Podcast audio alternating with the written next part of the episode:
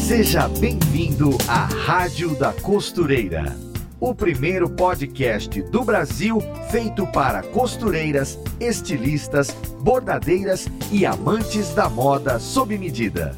Apresentação em alto astral com a youtuber Fernanda Hertel.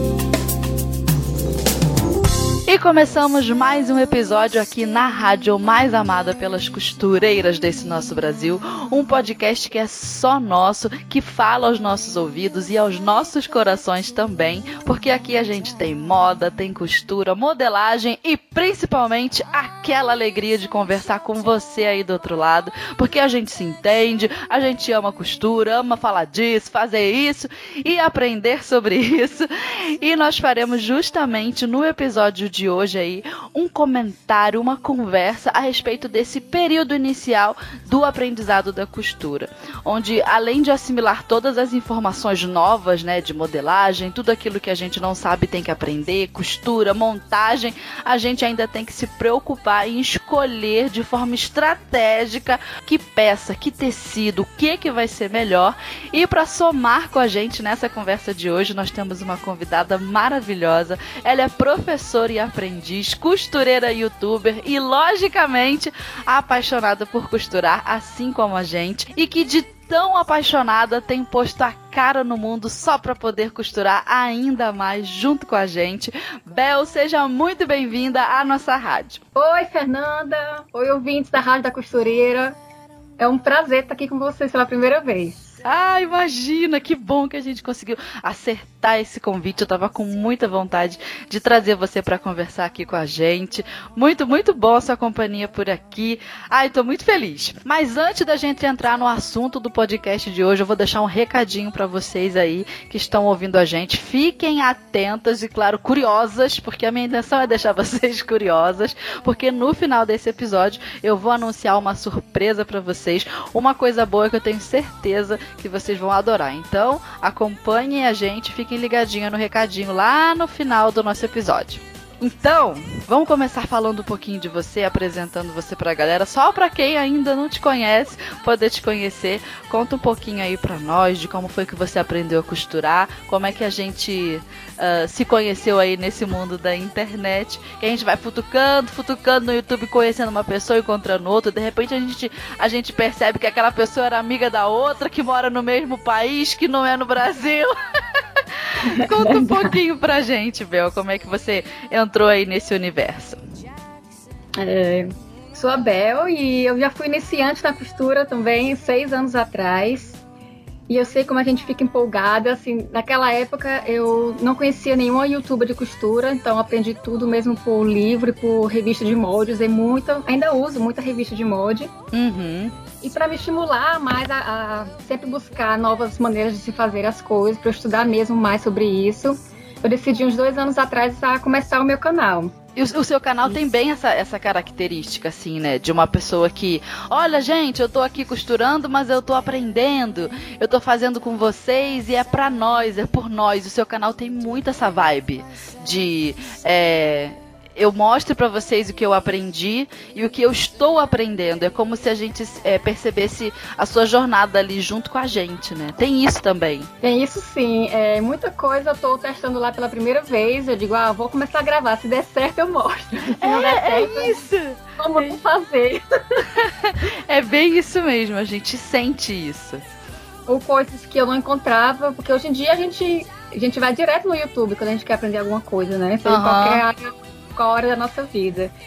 E tem coisas que eu procuro, procuro e não encontro. Aí eu descubro como fazer, eu digo, ah, tenho que gravar isso para poder para as próximas pessoas que procurarem encontrarem também. Porque às vezes a gente encontra 20 tutoriais e às vezes a gente não encontra nenhum. Verdade, é então, é verdade. Eu falei esse negócio de que você tá botando a cara no mundo, porque até outro dia o seu canal só tinha mão, né? Só tinha mão. E aí, as, até as mãos eram envergonhadas. Nossa, mas, Bel, mas eu, eu fico pensando, imagina o desafio. Você conseguiu botar a cara no vídeo. Que maravilhosa.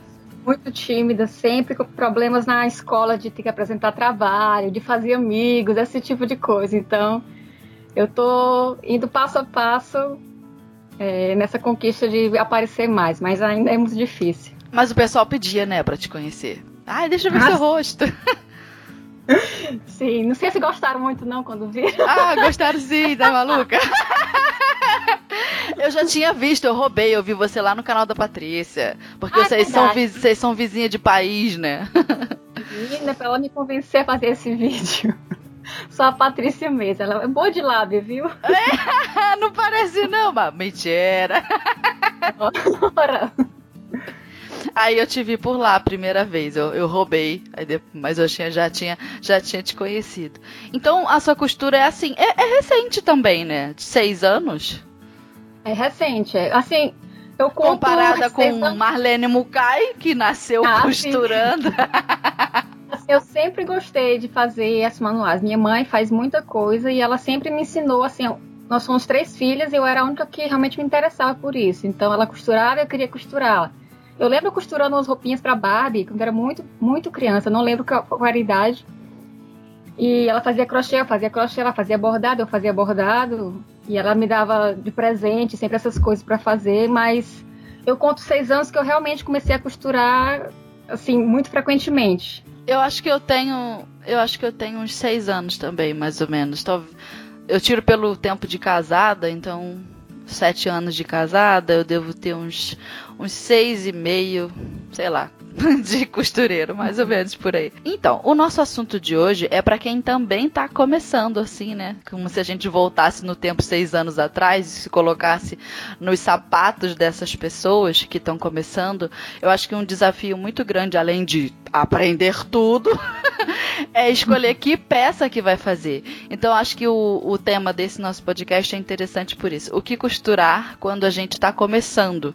Quando a gente ainda não sabe nada mesmo. E dependendo dependendo do, do nível de, de repertório de bagagem da pessoa, esse não saber nada é, por exemplo, não saber botar a linha na máquina. Tem gente que começa do, do zero, sem referência, né? Ah, algumas pessoas até sabem uma coisinha, entende, por exemplo, o mecanismo que a máquina tem duas linhas, uma de cima, uma de baixo. Isso já adianta, né? Entende como é que o motor funciona, como é que vai para frente, vai para trás. Só isso parece bobagem, mas só isso já bota a pessoa tantos passos à frente. Mas muitas é não, come não começam por aí, né? Não, não sabem nada. E o que que a gente costura? Porque veja bem, dá para costurar o mundo.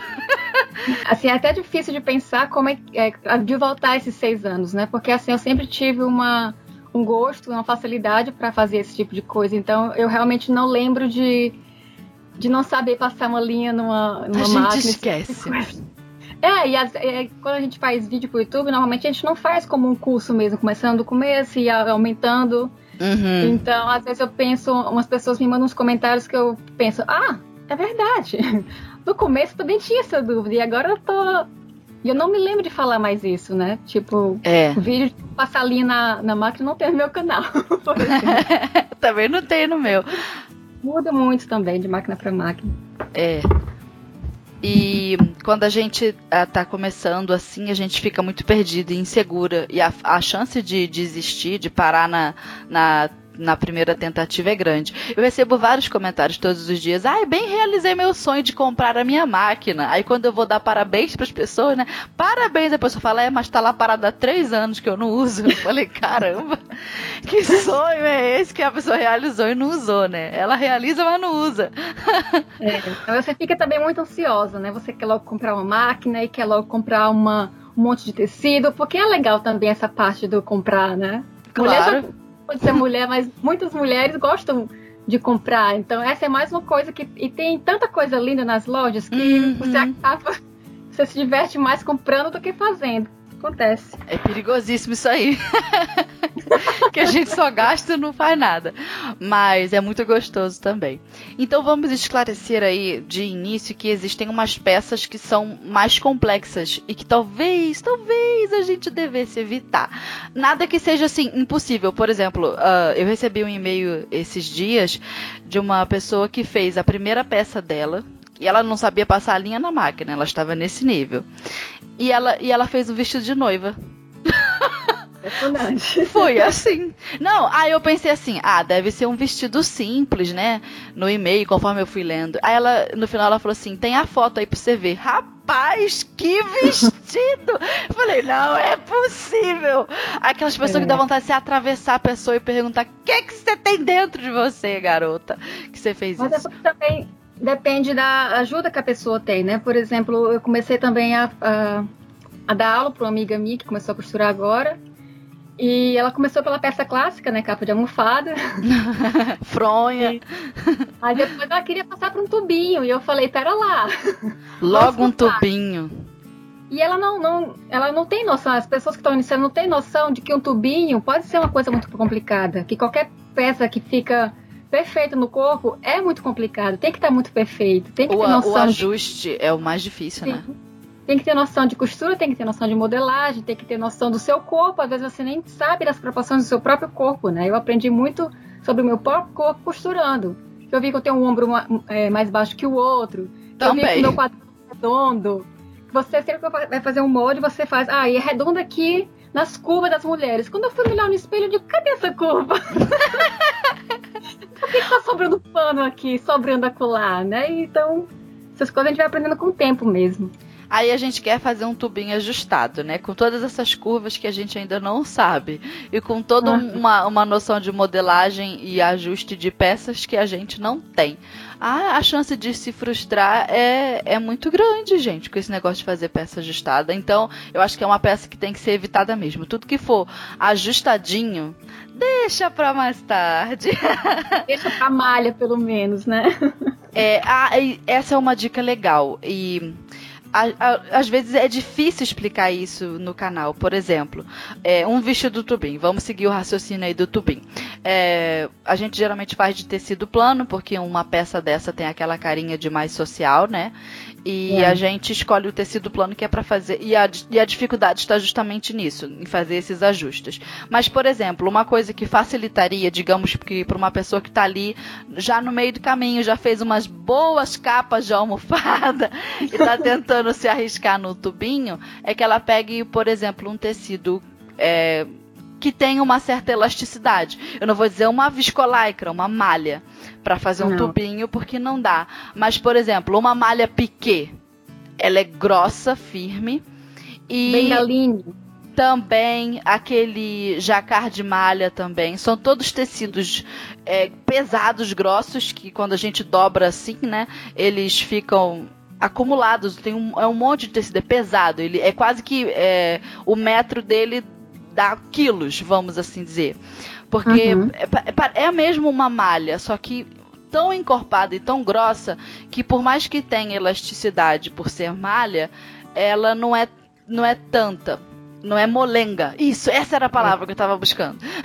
não é molenga. Malha é um outro desafio mesmo. Sim, é. Fuja de malha molenga. Mas se você é. quiser fazer um, uma peça ajustada, como um tubinho, um vestido tubinho, por exemplo, é, tenta pegar esse tipo de malha que seja grossa, firme. Uma, uma, um jacá, uma malha piquê. Porque aí, se você fizer uma besteirinha na modelagem, um erro no ajuste, qualquer coisa assim, ou até mesmo nas compensações de conforto, compensação postural, né? Que a gente quer estar tá impecável dentro do, do tubinho, a malha ajuda. É, voltando ao raciocínio em relação ao vestido de noiva, que tudo depende de quão que a gente vai estar acompanhada. Porque essa minha amiga, por exemplo, eu estava junto com ela na hora da escolha do modelo, na hora do corte, na hora da costura, na hora que ela foi experimentar. Então, foi uma peça difícil. Uhum. Tinha, era com recorte princesa, mas ela estava acompanhada. Então, no final, ela conseguiu fazer, mas claro, como esse tecido que ela escolheu tinha muito elastano, a gente teve que reduzir um, um número inteiro do vestido. Então, deu um pouquinho de trabalho, mas pelo menos ela não ficou desestimulada, que eu acho que se você faz sozinha, uma peça complicada, no começo... Ah, taca desist... fora, taca fogo, taca pela janela. não tenho talento, não tenho dom, já tentei e não consegui. Mas nem começou é, a tentar ainda. Isso, pois é. E quando a gente é iniciante, às vezes a gente não tem noção assim, é, nem do de, de, como fazer o ajuste. Por exemplo, uma vez é, eu vi uma pessoa que estava fazendo um ajuste numa peça Eu acho que era um vestido também. Eu não lembro se tinha recorte princesa ou se tinha aquele recorte que vem do ombro, sabe? E atravessa uhum. o corpo. É, eu acho que era isso. Aí a pessoa falou assim: ah, tá muito grande. Eu vou ajustando. Só que ela que ela fez, toda vez que ela foi fazendo o ajuste para diminuir, ela só diminuía dos lados, tirava da direita da esquerda. Uhum. Aí ela foi diminuindo, foi diminuindo, foi diminuindo tanto pelos lados que ela foi engolindo pela lateral o, o vestido na direção desse recorte que passava.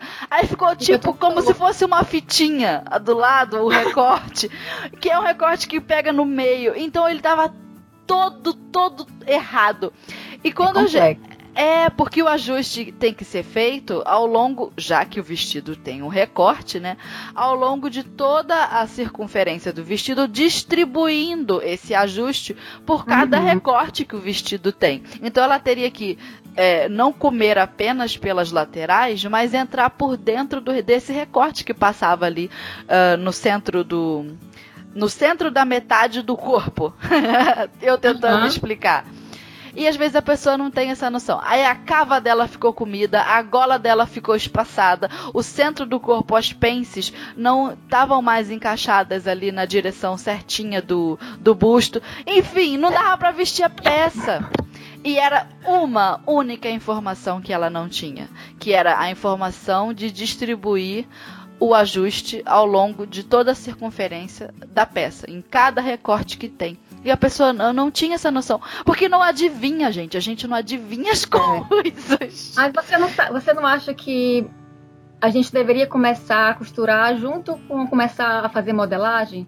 Porque eu acho que isso dá uma visão tão mais ampla pra gente, que a gente sabe que quando a gente faz modelagem, que tem um, umas partes que a gente tem que aumentar um centímetro de um, de um tamanho para o outro e outras partes que é só meio centímetro. E esse tipo de coisa te dá mais suporte para saber ajustar uma, uma, uma roupa direito, né? Eu, eu particularmente acho, acho também que a, é. é. aprender costura junto com a modelagem, eu não vou dizer que a pessoa fazer aquela modelagem elaborada, mas acompanhar a peça que costura com a modelagem daquela peça feita, eu acho que ajuda bastante. Há quem diga que não, há quem sinta que complica, há quem ache que confunde, ah, sei lá. E também ah, acho que, que para quem tá começando, o molde pronto talvez ajude. Ah, depende. Não, certeza, Sei lá. Eu digo assim, para fazer o ajuste, para fazer ah, a costura, sim. eu acho que não precisa, mas para fazer o ajuste, você tem muito mais noção quando você faz modelagem. Faz sentido. É. Eu e... demorei muito a fazer modelagem. Foi só costurando tudo que era molde de revista, mas eu não sabia ajustar. Você começa a mexer na, no, no fio do tecido, quando você vê a peça começa a rodar e você não sabe por que, que ela tá rodando no seu corpo. E às vezes a gente para no, no, no, no primeiro problema, né? Para, é. Se você não.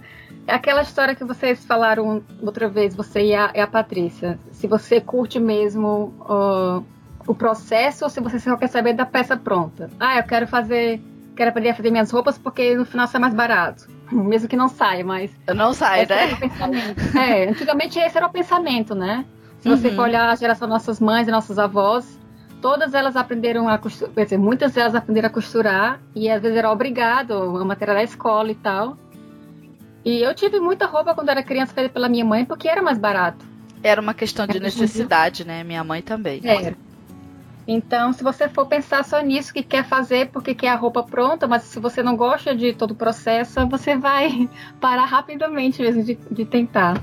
Isso aí que você está falando é um ponto também é interessante. Acho que é uma estratégia costurar o que gosta, né? Se a pessoa gosta de artesanato, Vamos fazer Sim. uma necessaire, uma bolsinha, uma coisinha, uma almofada. Se a pessoa curte roupa, né? Então vamos fazer pela roupa, porque quando a gente é, tem paixão, prazer ali no processo, isso facilita também. É isso que move mesmo. Eu acho que normalmente as peças de artesanato são mais fáceis de serem feitas do que uma roupa, porque né, não precisa ficar perfeito no corpo. É uma bolsa, uma necessaire, uhum. não tem muita coisa de tamanho. Mas se não é o que você quer, você vai cansar rápido, vai achar aquilo muito chato. Então, se você quer começar, o seu, o seu objetivo é só fazer roupa, você pode começar por uma peça de roupa fácil, porque tem peça de roupa quase tão fácil quanto uma fronha, né? Vamos dizer assim, um pouquinho Sim. exagerando, mas. É. existem. Então, eu acho que se é isso que te dá prazer, se é isso que te move, tem que começar por aí mesmo. Mas se fazer uma barrinha de fralda, de pano de prato, você já tá feliz, é o exercício é bem melhor. Você começar mesmo por coisas bem mais fáceis, né? Sim. E eu acho que também nesse assunto de roupa, porque eu puxo a sardinha para as roupas, né? Por mais que eu, eu goste de artesanato, eu puxo a sardinha para as roupas. Eu acho que é o prazer também de vestir. Se completa no quando você usa a roupa e alguém fala, nossa, que vestido bonito, onde você comprou? Aí você fala, ah, eu que fiz, querida. Aí todo mundo olha de novo, procura o defeito. Isso, é bem assim, nossa, é constrangedor. Você que fez, então calma aí. Deixa eu ver se tá bom mesmo esse negócio. Eu elogiei, mas agora você disse que foi você que fez, você é mais exigente. é verdade. Mas o, as peças artesanais dá para mim para você usar, né? Por exemplo, se for uma bolsa, ou, sei lá, um cachecol, um porta-óculos, alguma coisa que você que você mostre, mas eu realmente eu sou mais a favor das roupas mesmo. Ah, é muito bom costurar roupa. A gente se sente, sei lá, eu não sei se é poderosa, feminina. Não sei exatamente. Livre. Também. Eu acho livre. Livre, você acha livre? Como assim? Por quê? Não, porque eu comecei a costurar agora, depois de adulta, porque tinha algumas coisas que eu não encontrava na loja. Ou quando eu encontrava era um preço que eu não estava afim de pagar. E eu pensei, ah, poxa, se eu gosto de fazer, por que, que, não, por que, que eu não vou fazer? Claro que não vai, nunca vai ficar daquele jeito que você sonhou, porque às vezes você sonha até com um tecido que não existe. Isso. tudo bem. Mas você pode personalizar muito mais do que chegar na loja. Primeiro que eu detesto em loja experimentar roupa, eu não, eu não tenho paciência. Então, isso me ajudou bastante a fazer minhas próprias roupas. Eu digo, eu quero uma roupa vermelha com a saia nessa, nessa altura que fique perfeita no meu corpo, não na na, nos, nos tamanhos industriais e isso estimula muito a gente a fazer as nossas próprias roupas. A gente se sente é, bonita. Eu não sei. Eu acho que, olha, o universo de feminino de coisas que nós podemos fazer por nós mesmas não é pequeno, né? É cabelo, unha, maquiagem, aí tem extensão de cílios, não sei o que das sobrancelhas. É coisa que não tem fim. Depilação, meu Deus do céu. É muita coisa. Aí a gente vai lá, que a costureira bota, bota roupa ainda por cima. Como se não bastasse fazer tudo isso, ainda faz a própria roupa. Exatamente. Mas eu acho que a roupa é um poder, porque ela passa uma mensagem, emite uma mensagem muito é, forte. E ela não precisa ser a mensagem de uma loja. Ela não precisa ser a mensagem que um estilista escolheu para você. Você vai lá e faz. É claro que a gente sabe que tem essas influências de tudo que a gente vê uh, nas passarelas, Instagrams da vida. A gente acaba sendo um pouco bombardeado por isso.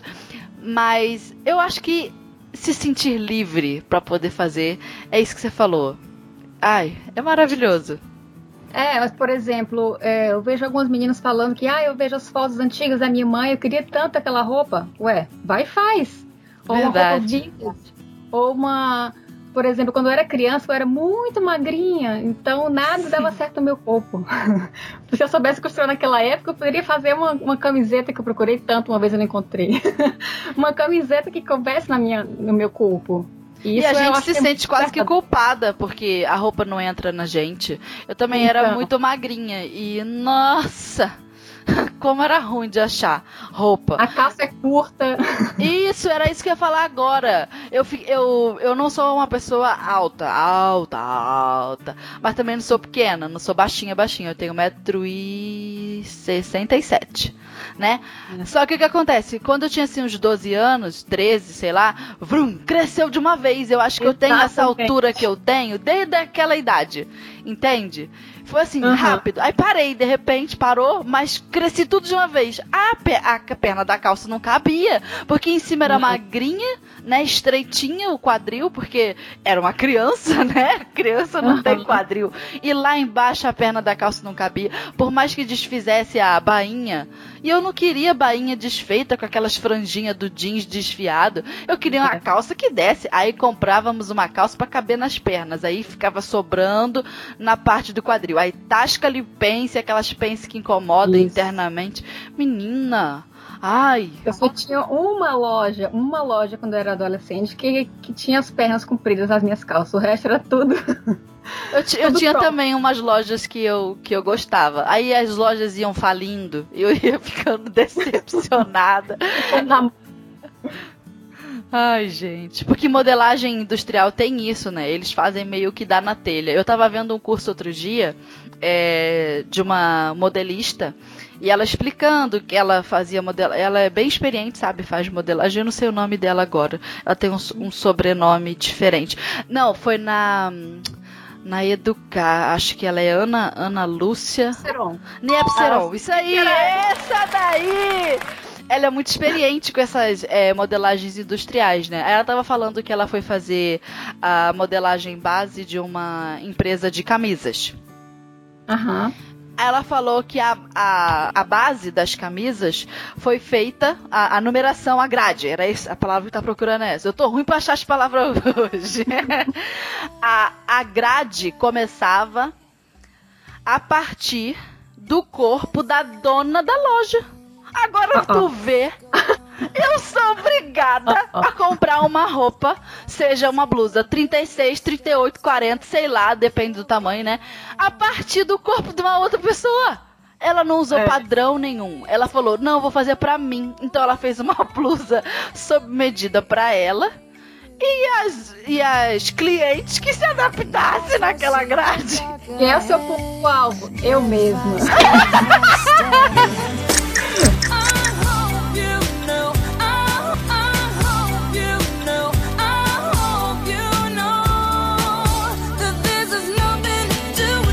Então, uma, uma ideia legal aí de peças para quem tá começando, já falando das peças, né? Acho que túnica é legal, né? Uma túnica frouxinha, aquele é vestido é que se a pessoa quiser a cintura põe um cinto, né? Isso, ela é fácil de fazer a modelagem, é fácil de fazer a costura, né? É eu praticamente um é retângulo. É, e é ótima de usar. Olha, eu fiz uma pro canal que eu uso tanto, mas eu uso tanto. o namorado não gosta muito, não. Não? O que, que ele fala? É, ele gosta de coisa mais apertadinha, mas é muito bom de usar. E foi muito fácil de costurar e é confortável pra caramba. É, dá pra usar com calça por baixo, dá pra usar, sei lá, se for mais curtinha, vira uma blusa, você põe um short. Se for mais comprida, é vestido. Aí você põe um cinto por cima. E é praticamente um retângulo com um buraco da cabeça. Exatamente. Né? Túnica é uma dá coisa legal. Fazer os ajustes, né? Porque se for fazer só assim um retângulo, como eu fiz a minha primeira saia. Ai, meu Deus. Como é que foi, coisa... conta? a primeira coisa que eu costurei ah. foi. Eu acho que foi a capa de almofada, eu não lembro muito bem.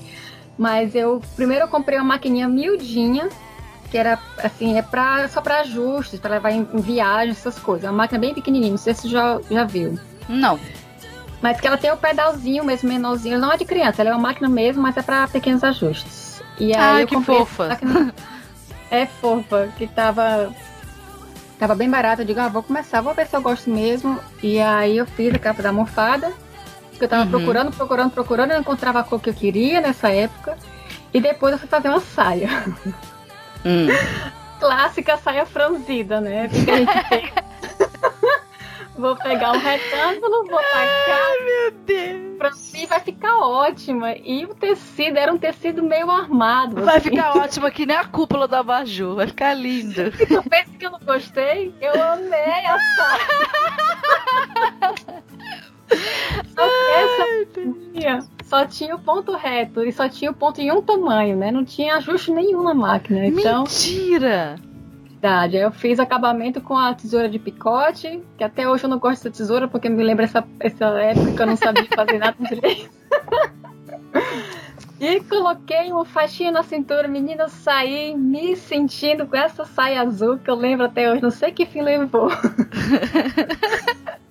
e é isso que eu digo, às vezes quando você deixa o molde muito, muito, muito, muito simples, ela vai sair, mas ela não vai ter o mesmo caimento do que uma coisa bem estudada, né? Bem mas, por exemplo, se você fosse fazer hoje a mesma saia, com a mesma modelagem, e você tivesse a noção de que, por exemplo, você tivesse feito com um tecido um pouco mais leve e talvez cortado no viés, o mesmo retângulo, só que atravessado, já teria é. ficado melhor, não é?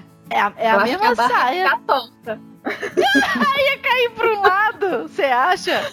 Mas aí deixa descansar. De, deixava a barra é descansar, né? Tem que fazer. É muita coisa que a gente não tem noção, mas eu é... bastante saia e achava ótimo. Como é que a gente vai adivinhar que quando a gente faz uma saia godê, tem que deixar a bicha pendurada uns 10, 15 dias pro então. tecido a ceder. Isso é uma coisa que a gente não pensa, é totalmente intuitivo. Alguém tem que te falar para você falar: "Ah, entendi", para não ficar com bico. É. Né? Isso aí você pensa que no final você pensa que você costurou errado. E acontece é. isso muito com quem é iniciante. Às vezes você não sabe qual foi o seu erro, você sempre acha que é você. O problema. Se você pegar um tecido ruim, nossa, eu já costurei muito tecido ruim. Gente, mas isso é um sacrifício daquela suadeira que, meu Deus, eu não sei costurar, eu não sei costurar, mas é o tecido que não tá ajudando. O tecido que é muito ruim, o tecido que sai desfiando até sair a margem de costura toda que você não tem mais. Eu não, eu não então... sei o que que eles, essas empresas desses tecidos ruins tanto arrumam mais estampa que conquista a gente. Que a gente compra só pela estampa. A gente, te, é, a gente é inexperiente, a gente não sabe quando tá começando. Aí a gente vai pelos olhos. O que, o que os olhos uhum. gostam, quer, quer quer. Uhum. Aí eles botam as estampas mais bonitinhas tecido mais vagabundo. Aí tu é. compra, fica uma porcaria e não sabe por quê. É, é, se sente culpado. Eu, eu tenho aqui, eu tô olhando pra eles aqui, ainda tem alguns tecidos dessa época que eu comprava. Que tecido lindo! Ai, como é bom macio, mas pra costurar e começa a sair fio. Você tá costurando e ele já começa a puxar uns fios. Eu digo, meu Deus do céu, como é que eu vou usar isso agora? E essa história de desfiar muito, muito, muito, muito. Ai, Jesus, não. É, é terrível acho... tecido molengo. Nossa, Sim. também. É. é. Viscose eu já acho muito molenga, já sofro costurando viscose, imagine, imagine uma seda. Acho que o tecido legal para começar, acho que. Algodão. Você acha, né? Mas é aquilo, né? E se encolher? Porque a pessoa precisa saber que o bicho encolhe, tem que lavar antes. Tem que saber. E, ah, o quê? Aí. Eu já perdi. Deu certinho, lavou, virou roupa de criança. Exato. Você pensa logo que o que é que engordou. É isso que eu digo. Você, você não, não consegue é, ver qual foi o erro. Você pensa, meu Deus, como é que eu engordei de um dia para o outro, a coisa não cabe mais, eu fiz, estava perfeita. Eu fiz uma vez também um vestido com aquele algodão amassadinho, agora eu não tô lembrando do nome. Hum, Você sabe também não sei. ondinhas? Sabe que eu Oi? não sei? Não sei não. Um que faz umas ondinhas bem, ba bem baixinhas. E um vestido longo. Nossa. Não deu pra mais nada, porque o, vestido era longo, mas era tubinho, então. Ah, ficou uma pronto, tripinha. Uma tripa, usei uma vez. Só porque eu não sabia, né? Que tinha que, que encolher. Isso. Ai, aí, tá vendo? É bom tecido de algodão, é bom, mas você tem que saber desse pulo do gato, de lavar antes. Eu acho que é legal, talvez, uma tricoline mista, é. porque se fosse toda de algodão vai encolher muito, muito, muito. Aí a pessoa tem que ter essa noção de que vai lavar. Depende do fabricante também, né? Do fornecedor, porque eu já eu sempre tô lavando agora com tecido natural, depois de perder muitos. Mas tem uns que não encolhem nada, então eu, eu acredito que seja também do fornecedor que às vezes eles já são pré-lavados e outras vezes eles não são, eles são muito crus. Então, tem uhum. isso também. Tem isso também. É, é melhor que lave. Pronto. Se é recebeu, lava. É. é. Acho que crepe também tem umas crepes encorpadinhas. Por mais que o crepe seja um tecido fino, alguns são. Algumas são encorpadinhas, mais grossas, tem é. mais tramas, né? Aí se você uhum. achar uma, uma crepe aí maneirinha. É, é, encorpada, compra, porque é legal de costurar. Acho que sarja também Sarja é meu tecido favorito. É Nossa. mesmo? E é fácil de eu costurar fiz... a sarja, né? Por isso, é. Então é linda. E, e eu fiz uma saia uns anos atrás que eu, virando essa peça, uma vez eu começo a rir. Porque eu digo, meu Deus, como tinha noção. o coisa, eu vou te mostrar uma vez. Essa saia quase que eu jogo fora porque ela não combinava com nada do meu guarda-roupa. Mas aí eu, eu peguei no tecido e digo, que tecido bom. E como a minha barra ficou perfeitinha, mesmo no começo, porque o tecido ajuda muito. Então, Sim, ele não tá? fica torcendo. Sim, né? muito e você pode vincar com o dedo, com a unha lá, não precisa ficar passando ferro. Eu adoro sarja. De então, tá aí, ó. Fica a dica, sarja pra galera, porque tá começando. O tricoline também é legal. Uma crepe encorpadinha. que mais? Dica que a gente pode dar de tecido? Um tecido jeans, maneiro. Um jeans, jeans tu gosta de costurar jeans? Ai, eu, eu detesto. Eu amo jeans, mas eu não, não tô falando do, do, jeans mesmo de fábrica, né? Que é aquele mais grossão. Tem os jeans que são médio e tem aquele outro que é o chambré, né? ah, né? Que sim. Só aparência de jeans. Eu acho que também é fácil de costurar. O chambré, então?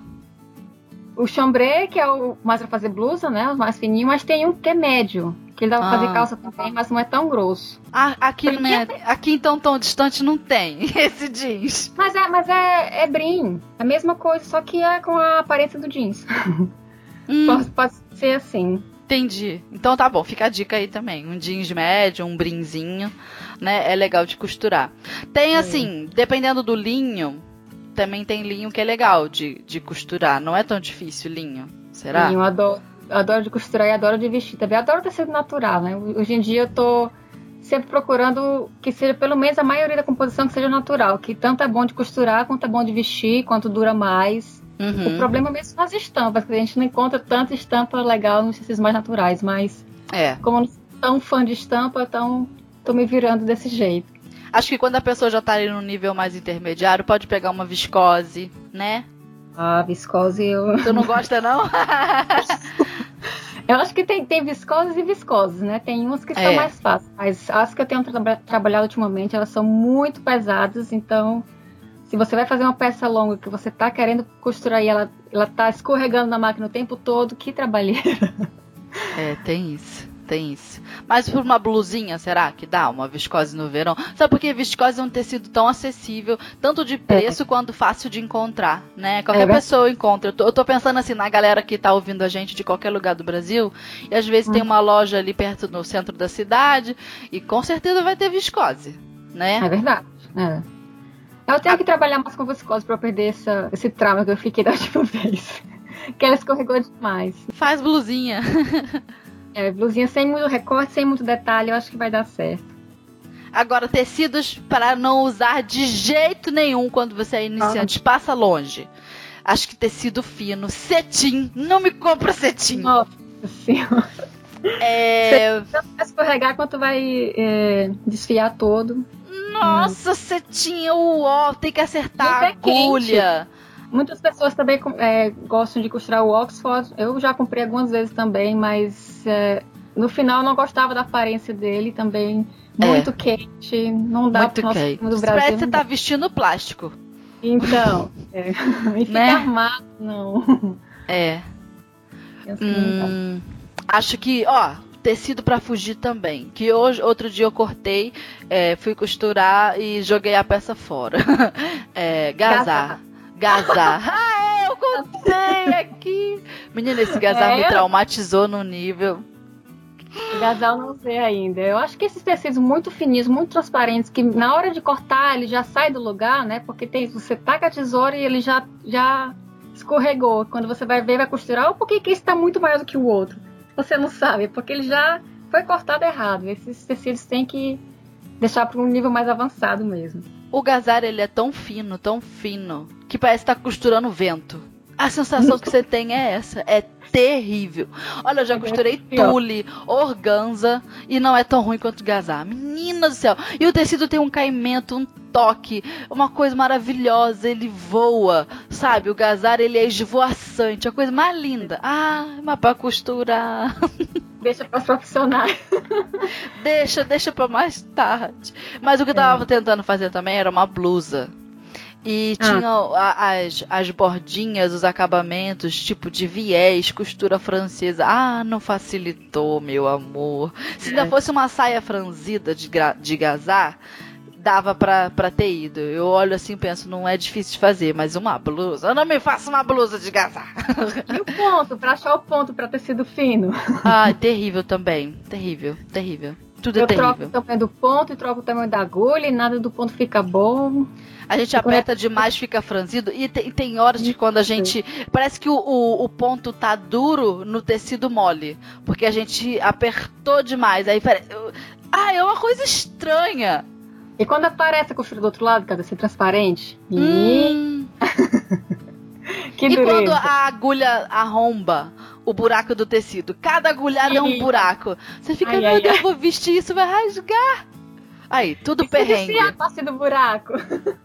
Meu Deus do céu. É muito perrengue. É muito é. perrengue. E quando a gente é, tá começando, a gente acha que o problema é a gente.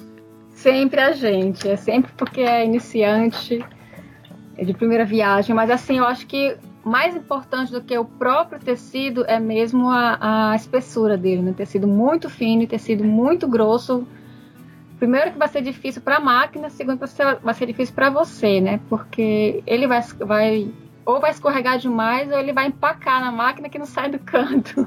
Uhum. É, tem que pegar um tecido ali intermediário. Então, assim, acho que a gente deu uma lista legal dos tecidos é, para evitar tecidos que é, são melhores. E acho que os modelos, a gente não falou muito, né? A gente falou da, da, da túnica e não falou mais. Vamos Oi. tentar falar de alguns modelos que a gente considera legal. Eu, por exemplo, acho muito, muito legal fazer uma blusinha de manga japonesa. Acho fácil Ótimo. demais, não é? é.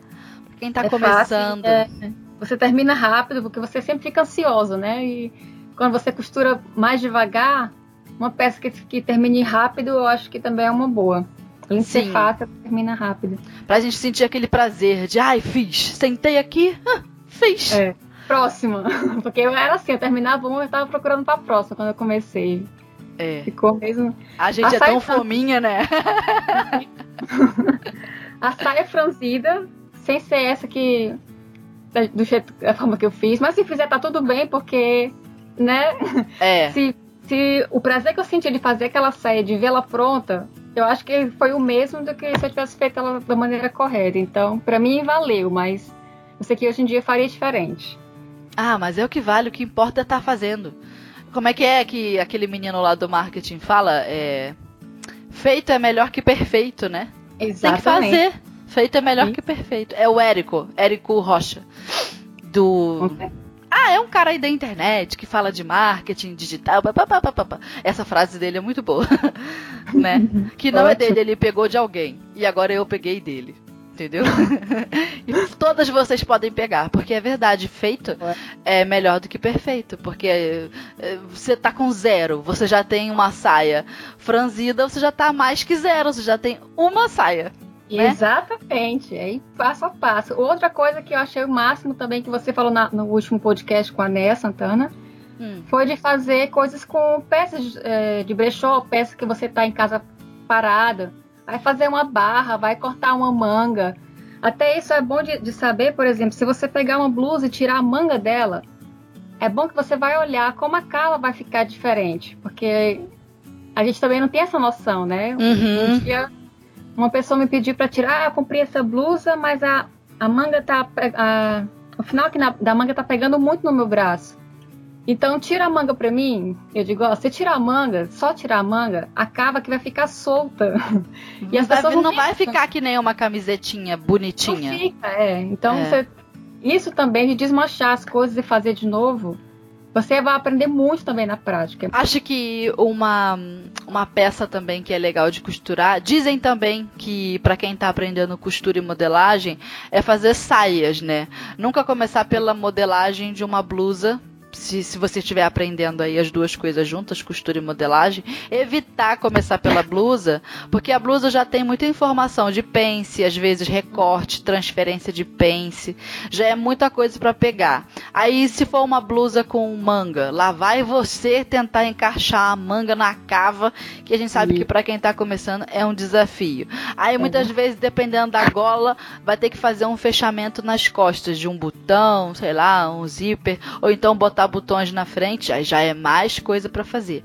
A, a blusa pode não ser uma peça tão limpa, a menos, claro, que seja uma blusinha de manga japonesa com decote canoa que passa na cabeça, tranquila, né? É. Facinho, pode até virar vestido, né? Só fazer mais comprida, vestido, pronto.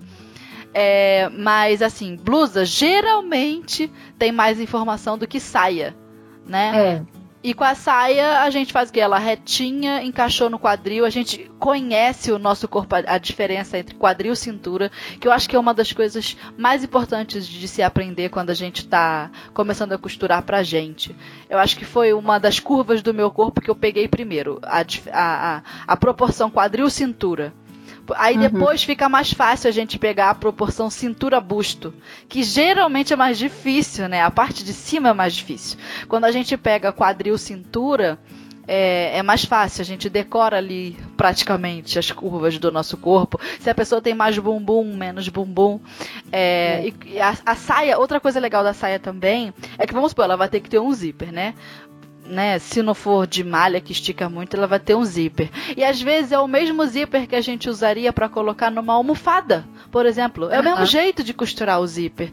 Não é, não é um bicho de sete cabeças fazer saia, né? E a modelagem também é assim, riscou de um lado pro outro, tá pronto.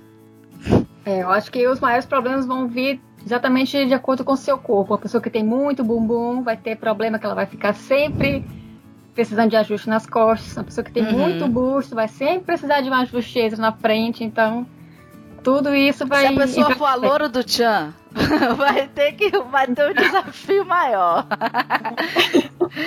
se o corpo for de violão, já se prepara. Mas aí tem a vantagem de ter o corpo de violão, que é um corpo bonito. Não vai reclamar, né? Não pode. Aprende a costurar e a modelar que é pra fazer deixar esse corpo mais bonito ainda. É isso aí. E se tem uma coisa que destrói o corpo, é uma roupa mal feita, viu? Ai, menino, verdade. Pode ter a, a, o, o, corpo com as curvas mais maravilhosas. Aí me põe uma roupa errada por cima. Exato. Ou pode não ter bumbum que com a roupa certa você vai ter até um bumbumzinho ali aparecendo. Verdade. De Quando tudo. eu era assim adolescente, eu sempre eu demorei muito assim para pegar corpo, sabe? Eu uhum, sempre fui mionzinha. E era muito zoada na escola. Ai, as meninas, nossa, Fernanda não tem nada, não tem peito, não tem bunda. E eu com 14 anos falava, meu amor, ninguém me vê pelada, dá licença. Né? Pra, que, que, pra que, que eu preciso desse corpo todo? Ninguém tá não, me vendo. Não, Olivia Palito, então, dá pra, dá pra ver por quê. Pois é, já tive muito esses apelidos também. Não sei por que, que as meninas novinhas tanto querem ter um corpão. Algumas têm, é verdade. Mas precisa zoar as que não tem? Ah, oh, mas ó, quem tem muito cedo perde muito cedo também, viu? olha aí. olha, olha o ressentimento de quem Não, foi zoada. Tá vendo? Você sofre bullying na, é, mais cedo e depois passa a fazer bullying mais tarde. pois é. É, as gostosas hoje não estão mais gostosas, querida. Sem regras, sem regras. Mas eu, eu tenho observado que quando você amadurece muito rápido, você também fica mais velho muito mais rápido e vai perdendo seu corpo também mais rápido. Mas enfim, isso é papo para outro vídeo. Enfim, foi apenas uma, uma pequena alfinetada. Mas eu era assim, muito magrinha, e as pessoas falavam: Nossa, Fernando, você é muito magra, muito magra. E as pessoas estavam certas, realmente. Mas aí eu fui fazendo assim uns 17, 18 anos, a coisa foi melhorando. Só que as pessoas ainda continuavam dizendo que eu não tinha nada. Não tem peito, não tem bunda, não tem nada. E eu me via o meu corpo sem roupa no quarto, eu falava, as pessoas estão doidas. Eu tenho assim uma coisinha aqui, eu tenho. Porque a, o, o, formato do corpo tava chegando já ali. Eu sou ainda uma pessoa pequenininha, magrinha, assim, mionzinha. Mas uhum. eu já tinha o, os contornos e as pessoas não viam. E eu ficava revoltada. Como é que as pessoas ficam me chamando de magrela? Eu já fui mais magra, agora eu tô melhor. Mas, mas não dava para ver. Porque a roupa não deixava. Uhum. E eu demorei para entender isso. Só quando eu comecei a costurar que eu já tinha ali uns 22 anos, que foi que eu, eu peguei para observar o meu corpo. Como é que pode a gente não observa? E a costura é. faz a gente observar. E eu falei, então o meu problema é que ah, as roupas, vamos supor, eu comprava assim um vestido manequim 34, 36, sei lá, que era o que eu vestia.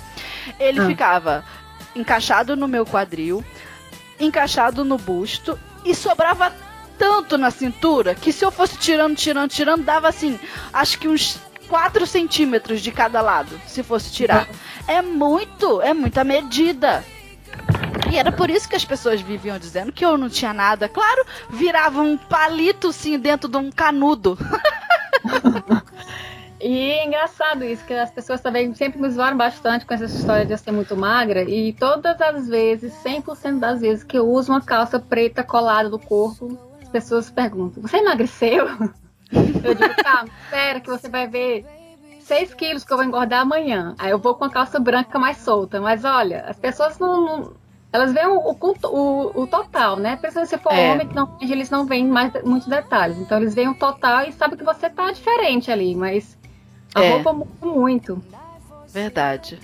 Homem não repara nas coisas, detalhes não. Ele vê assim o geralzão, o geralzão.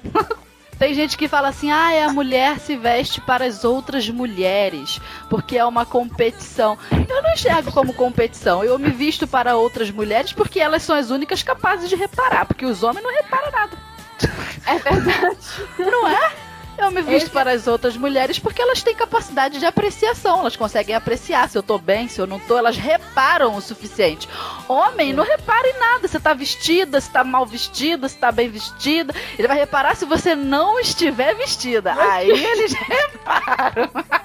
Mas é porque eles realmente, normalmente, eles não vêm com detalhes. Então, eles olham pro total, ah, tá ótimo. Quer deixar o homem nervoso? Pergunta, como é que tá minha roupa? eles não têm essa visão, né? Pois é, quer agradar um homem? Não se vista. Tira a roupa. Exatamente.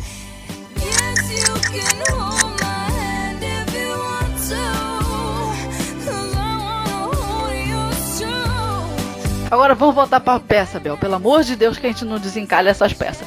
É, então vamos lá, pensa aí numa outra coisa legal. Falamos da blusa de manga japonesa, saia, uh, blusa que pode virar um vestido que será que é mais facinho ah, para quem tá começando? tem só a história do, do, vestido, porque às vezes a gente pensa que é só prolongar, como tu falou, mas nem sempre é, né? Principalmente as quartudas ali não vai caber lá. Então tem que ter já uma noçãozinha de fazer um evasê, alguma coisa.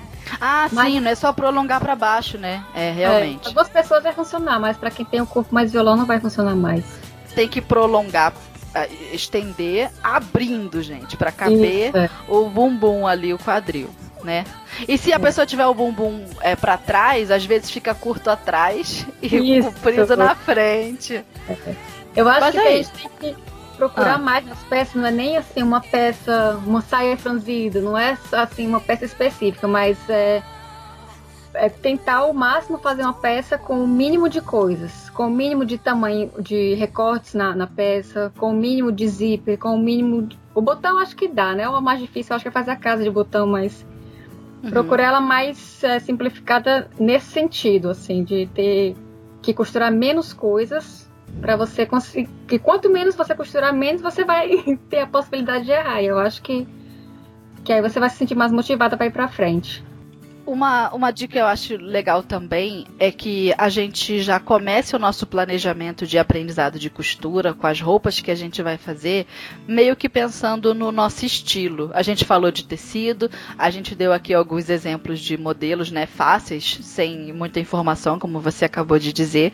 Mas pensa bem, se a gente faz uma blusa num dia, aí aleatoriamente a gente faz um vestido no outro, aí depois totalmente aleatoriamente a gente faz uma outra peça.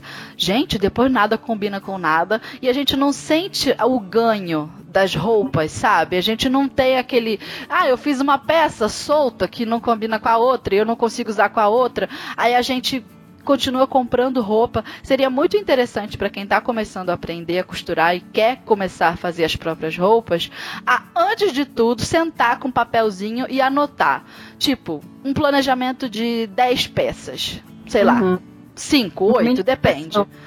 É, e que a pessoa faça com o estilo dela, não é? Uhum. Porque eu também tem. Aqui porque eu tô ah. passando por esse problema agora. Eu tenho ah, muito. Jura?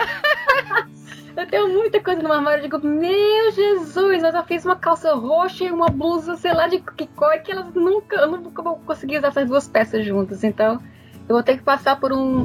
Eu tô planejando fazer esse próximo ano, de fazer uma limpa, ah. de realmente deixar ele com o meu estilo, com o meu gosto, porque isso vai mudando também com o tempo, né? Sim, até mesmo a fase da vida. Quando a pessoa, a mulher se torna mãe, por exemplo, ela fica mais prática. A, ah. O guarda-roupa dela fica mais básico. Ele, e a é, fina. Hã? E a cintura fica menos fina, ouvi dizer. Ouvimos falar que funciona assim. Então, tem um momento que você sente essa necessidade de reorganizar tudo. Como não dá para fazer tudo de uma vez, tem que ser mesma coisa planejada, né? quando eu comecei a reparar isso, ainda mais com o canal, eu falei isso no vídeo, finalmente desencalhei o vídeo sobre estilos, que eu até havia falado aqui no, no canal. Você viu? Você me acompanha, é legal, hein? Você ouve os podcasts aqui, você... Tô por dentro. Ai, meu. De, de reestudar, né, o que eu tava fazendo, não fazer peças soltas. Às vezes eu fazia peças também pro canal que as pessoas me pediam muito, muito, mas que eu não uso, até porque eu moro num, num lugar que que cada pessoa que, que é, mora numa cidade diferente vai ter uma necessidade de roupa diferente, né? Uhum. Então, tem gente que vai ter necessidade só de, de, camisinha, de camiseta e de, de shorts. Outras pessoas ou só gostam ou só conseguem usar calça e, blusa de manga comprida. Então, algumas coisas eu fiz lá que eu vejo, é, ficou legal, mas não, não é minha cara, eu não me sinto bem com isso. Então, fala pro pessoal onde é que você mora. Eu moro na, tô morando na Holanda agora, faz um. Ah, mas é chique, né? ah, não sou mais chique não. Eu só queria te provocar. Mas aqui eu tive que mudar muito meu estilo porque eu sou de Fortaleza, então é uma, uma diferença climática imensa. Você descobriu que não tinha roupa, né? Não, e o pior foi que eu passei anos, porque isso fica na sua cabeça de uma maneira que é difícil de sair. Eu passei anos tentando usar as roupas que eu usava lá e nada dava certo por nada. Ou passava frio, ou passava calor, ou ficava com um monte de roupa na minha mão que tinha que tirar no meio do caminho. Ou tinha umas que eu não usava nada, tipo essa, essa saia que eu te falei de, de sarja, era vermelha, aquele vermelho vi, vivo mesmo, bem sangue. Uhum. E como aqui faz muito frio durante muito tempo, eu não consegui combinar ela com nada. Que não é assim, ah, bota uma calça, uma meia calça grossa preta, não ficava horrível. Preto com vermelho, nossa, não. verdade, é tudo que eu tentava eu não conseguia. Então, durante muito tempo ela ficou guardada que eu não conseguia usar. Então, só dá para usar mesmo no verão. Eu também fiz esse balanço lá no, na, no canal e meus, meu guarda-roupa, porque tava dando certo, não. Ainda bota os bordados de pedraria por cima, nada combinava com nada. E eu acho que essa é uma dica muito importante para quem quer costurar aí as roupas. É, pensa no seu estilo. Até porque isso vai determinar as, quais são as melhores roupas para você aprender a costurar e se dedicar a isso. O que que, por exemplo, vamos supor, a pessoa tem um estilo básico, casual, que é aquela pessoa que preza pelo conforto, é, pela praticidade. Uhum. Essa pessoa não se beneficiará de ter uma saia godê, por exemplo. Geralmente, pessoa do estilo casual não usa saia. Porque saia é uma peça que quando a gente veste, a gente tem que se comportar um pouquinho melhor dentro dela, não é? A gente não pode sentar de qualquer jeito, não pode se virar de qualquer jeito. Ainda mais se for uma saia rodadinha por mais que longa, você tem que tomar um cuidado com a barra da saia. Enfim, quando a pessoa tem um estilo casual, prático, ela não quer essa saia. E às vezes parece que é de lei uma pessoa que está começando a aprender a costurar fazer uma peça, uma saia godê. É lei, é regra. Você tem que aprender é a fazer fácil, um godê. Né? De fato é fácil, é verdade. Mas se a pessoa vai gastar um tecido lá lindo que ela comprou, todo um tempo de aprendizado de modelagem e costura para fazer aquela peça, e depois não vai usar porque não combina com o estilo dela, que é outro, para que, que ela vai querer uma saia godê? O meu guarda-roupa é quase todo de saia e de vestido. As peças que eu menos uso é saia e vestido. Eu sou Não acredito! Porque são as peças que eu acho bonitas, são as peças que eu gosto de costurar, mas depois quando eu analiso, eu digo, meu Deus, eu uso essas roupas durante três meses e o resto eu uso as outras que eu não tenho. Então no dia a dia você é casual, mas na sua mentalidade você é a pseudo-romântica. É, deve ser, deve, deve ser. ser isso. É verdade. Acho que quando a pessoa tem o estilo romântico, deve investir, né? Já é o contrário. Aí compra saia godê, faz saia godê, compra o tecido, é, vestido, vestido, vestido, porque é o estilo da pessoa, romântico. Uh, mas se a pessoa é casual, vai, ela vai ter que dar um jeito de aprender a fazer um, um shortinho, uma calça, às vezes de sarja, que não é difícil de costurar, uma calça reta. Calça é mais complexo, né? A gente sabe. Mas ela pode começar comprando o molde pronto, que ela pula a etapa da modelagem da calça, faz ali qualquer ajuste que talvez seja necessário. Todo molde que a gente compre, por mais que seja no nosso tamanho, vai precisar de um ajustezinho. É e, né, bota um zíper invisível do lado, que eu acho que é mais fácil. Um zíper invisível do que um zíper de braguilha. É, e, né? Lá, melhor seria se fosse o zíper comum usado da forma do, do invisível, mas nem ah, sempre ah, também é bom, é verdade. Também é bom. Enfim, tenta trabalhar com essa, com essa ideia, porque o estilo da gente tem que estar tá na jogada, no, no, pensamento. Porque senão a gente vai ficar costurando, costurando, não usa nada. E outra, a chance de se sentir perdida, de se sentir, sei lá, fracassada. Porque costureira, pense numa bicha dramática. Qualquer é. coisa que dá errada. Ai, meu Deus. É muito dramática a costureira. Então, acho que pensar no estilo é legal. Se a pessoa é romântica, eu acho que dá pra fazer saia godê, vestido evasê, é, blusa de manguinha japonesa. Uh, se a pessoa é casual, dá para fazer a blusa de manga japonesa também, talvez com um tecido de algodão para ficar mais prático, né?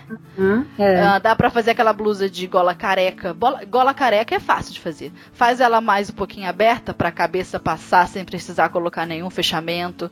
Uh, tecido de tricoline de algodão, por exemplo, lavado antes. é muito legal para quem tem o estilo casual. É... Acho que jaqueta também é uma coisa legal de fazer. Não é complicado, né? Fazer uma jaqueta. Será? Ah, eu nunca fiz uma jaqueta. Menina, com zíper frontal é fácil. Eu não fiz, eu tô com. Tem até uns moldes separados, mas eu não faço, porque as jaquetas que eu tenho, elas estão durando muito, muito. E eu penso, ah, não vou fazer mais uma jaqueta. Eu tô procurando Entendi. fazer mais as coisas que eu tô precisando. E as, as jaquetas que eu tenho, elas estão durando bastante. Então eu ainda não fiz, mas está nos meus planos. Porque eu tenho um plano de fazer de executar todas as peças, pelo menos os tipos de peça, né? Porque. Uhum a gente tem tanta. A gente já costurou tanta coisa, mas se for contar a quantidade de vestido que eu costurei e comparar com a quantidade de jaqueta. Meu Deus. É, mas aí uma jaqueta é uma peça que vai ajudar a pessoa ali a se cobrir no frio e é infinitamente mais fácil de fazer do que um blazer, por exemplo. Outra ah, coisa, todo mundo quer fazer blazer. Ah, porque um blazer, um blazer, um blazer. Menina, se, se, o seu, seu estilo não inclui blazer, espera, deixa para aprender o blazer mais tarde. Mira na jaqueta. Tô fazendo o meu primeiro agora também, ó. Outra peça que eu nunca tinha feito, porque também tinha blazer e o blazer não se acabava nunca. Tinha três blazers lá e como eu não tava usando mais tanto, que eu já usei muito quando eu uhum. trabalhava em, no banco e tal. E depois ele perdeu sentido para mim. Então, às vezes, você muda o, o, seu estilo de vida e as roupas também vão, vão deixando de usar, ou você vai ter que aprender a usar outro tipo de roupa, e assim você vai tendo que sempre estar tá mudando alguma coisa no guarda-roupa, né? Então. É.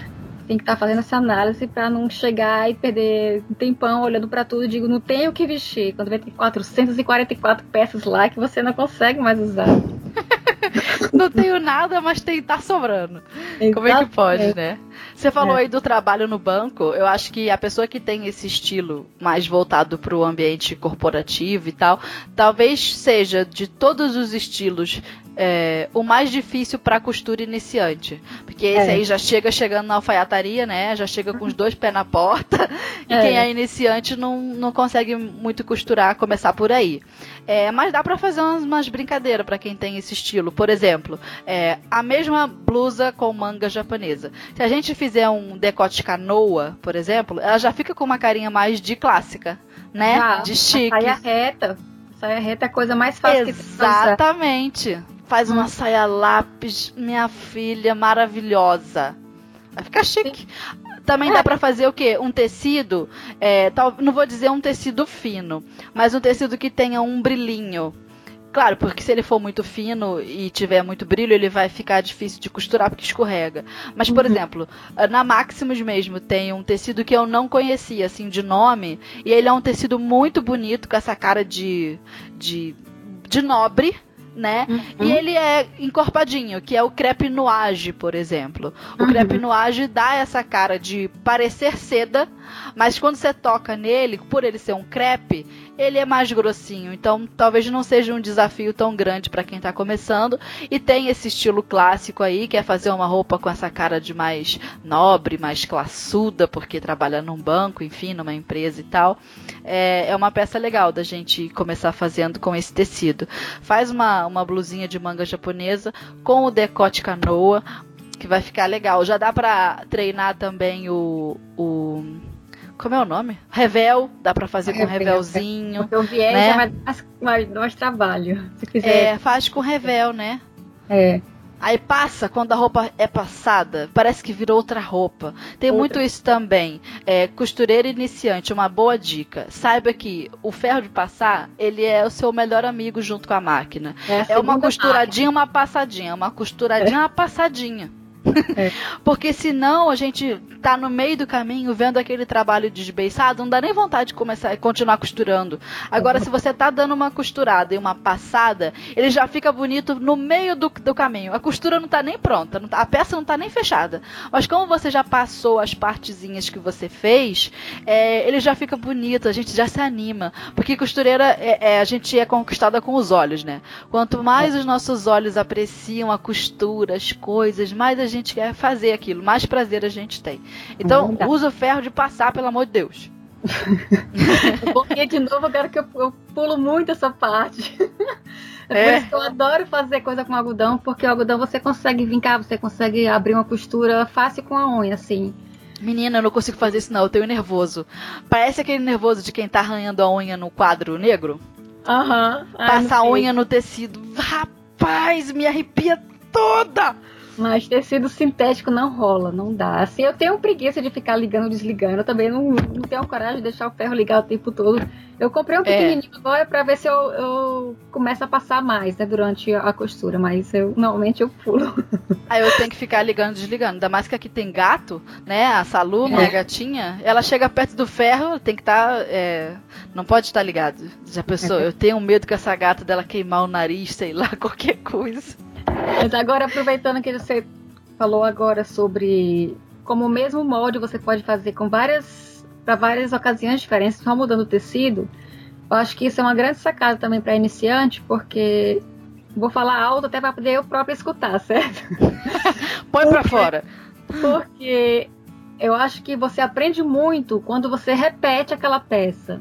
Eu tenho mania de fazer um molde, fazer uma peça e nunca mais fazer uma segunda peça com aquele mesmo molde. Então, Olha tudo, aí, verdade. Todos os erros que, que deram, eu vou esquecer e depois eu, capaz eu, eu cometer de novo. Se você pegar a mesma blusa com a manguinha japonesa, fizer uma vez com a viscose, uma vez com tecido um crepe nuage, uma vez com outro tecido que não seja malha, gente, senão vai ficar frouxa. É. um outro tecido, ele vai dar, vai ser outra blusa muito diferente. Você vai conhecer mais tecidos diferentes e você vai fixar tudo que você aprender com aquela peça, porque às vezes eu tenho raiva de mim que eu quero fazer de novo e eu penso, ah, mas eu não quero outra sair igualzinho com esse detalhe. Mas aí pode mudar uma coisinha, bota um bolso, sei lá. Isso, é. Aí é, é uma oportunidade também de aprender, porque tem tanto tipo de bolso, bolso chapado, bolso fole, bolso aquilo, bolso com é, forro. Tá fez umas com uma, uma, camisa sem abotoamento, vai fazer a próxima com abotoamento, vai fazer uma outra com zíper para dar uma graça, uma coisa, e você vai exercitando, deixando de, por exemplo, se você pegasse outro molde, poderia que pode ser que ele tenha outro desafio, né? E se você usar o mesmo molde, você vai poder fazer outra blusa, vai aprender uma nova coisa, e o que você aprendeu com a blusa anterior, você vai gravar, né? Eu acho que é uma, uhum. uma ótima. Acho que é uma ótima dica mesmo. É. Outra, outra coisa também, seguindo essa linha de raciocínio de montar o guarda-roupa com uma certa estratégia, juntando o que você quer ter para vestir com o que você está aprendendo de costura, é pensar também nas cores que combinam, né? Modelos que combinam e cores que combinam. Tipo, sei lá, desde coisas como escolher é, uma cartela de cores mais básica, preto, branco, azul, verde, é, por aí. Se a pessoa for romântica, ela vai pegar aquela mesma cartela de cores mais assim tipo corzinha candy, né? Bege, uhum. nude, branco, rosinha, azulzinho. Também é uma, é uma cartela de cores que vai combinar entre si. Escolher os tecidos assim e tomar muito cuidado com estampa. Eu tô falando isso também para mim mesma. que é para que eu internalize isso. Toma cuidado com estampa, porque as estampas, elas. Combinar estampa é difícil. Mas, por exemplo, se você entra numa loja, você viu uma estampa que você amou Amei essa louca, quero essa estampa, pelo amor de Deus. É, tenta achar um tecido liso que tenha um tom igual ao da estampa. Se for uma estampa floridinha de, sei lá, azul, rosa e as folhas verdes. Tenta achar um tecido liso para comprar ou naquele tom de verde, ou no tom de azul ou de rosa, porque aí você pode fazer uma peça que vai juntar com aquela. Uh, por exemplo, faz a saia estampada e a blusa lisa. Eu sei que fica muito combinandinho, né? E nem todo mundo gosta desse estilo. Mas que de fato facilita num guarda-roupa que também já é todo pensado, facilita, porque senão aquela estampa fica perdida. Não tem nada para juntar com ela. É Às verdade. vezes a pessoa tem um guarda-roupa cheio de cor. É, como é o nome? Primária. Vermelho, uh, azul e toda aquela. Uh, preto, branco. Aí me chega com uma estampa com azul bebê. Ah, é. como é que se junta com, com as outras? É verdade. Ah, tome cuidado com as estampas. Estou dizendo para mim mesma. Mas tudo feito planejado, ele tem mais chance de dar certo, né? Por isso que é, é muito bom você pensar mesmo é, se tá costurando, tá fazendo, já fazer, pensar pelo menos com umas três ou umas cinco peças. Vou fazer essa saia, certo? Vou usar com o quê? Com isso, isso, é. isso, isso. Ah, não tenho nada, então não vou comprar esse tom de vermelho, vou comprar esse outro laranja que eu também tô feliz e vai, eu vou conseguir usar, porque não adianta você fazer as roupas e depois não ter como usar. como é. eu. Eu acho que tem que botar num papel. Escreve, né? Anota. E, e, e, tenta cumprir aquilo. Parece que quando a gente põe no papel, a coisa vai. É verdade. Né? É verdade. E depois de tantas dicas aí para ajudar as nossas amigas costureiras iniciantes, vamos então ao arremate do nosso programa de hoje.